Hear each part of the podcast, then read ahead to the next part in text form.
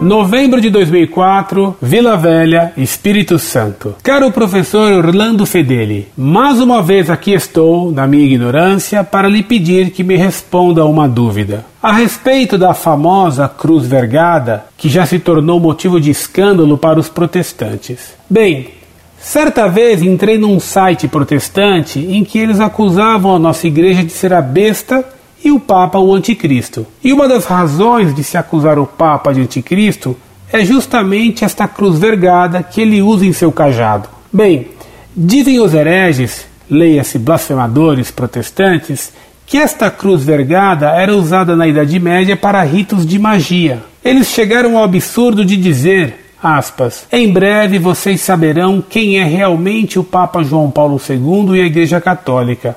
Fecha aspas. Como se o Papa e a Igreja fossem realmente o que eles pensam que são. Mas, sem demorar muito, eu lhe pergunto: quando e por que se instituiu o uso deste símbolo, a cruz vergada, no cajado do Papa? Bem, e se esta cruz realmente era usada para magia na Idade Média, há algum problema de se usá-la? Observação: os protestantes acusam os católicos de, aspas, crucificarem de novo fecha aspas, a Jesus por causa dos crucifixos, tanto os comuns quanto este vergado do Papa, que é o que eles mais odeiam, baseando-se, fora de contexto, em Hebreus capítulo 6, versículo 6. Aguardo ansiosamente sua resposta.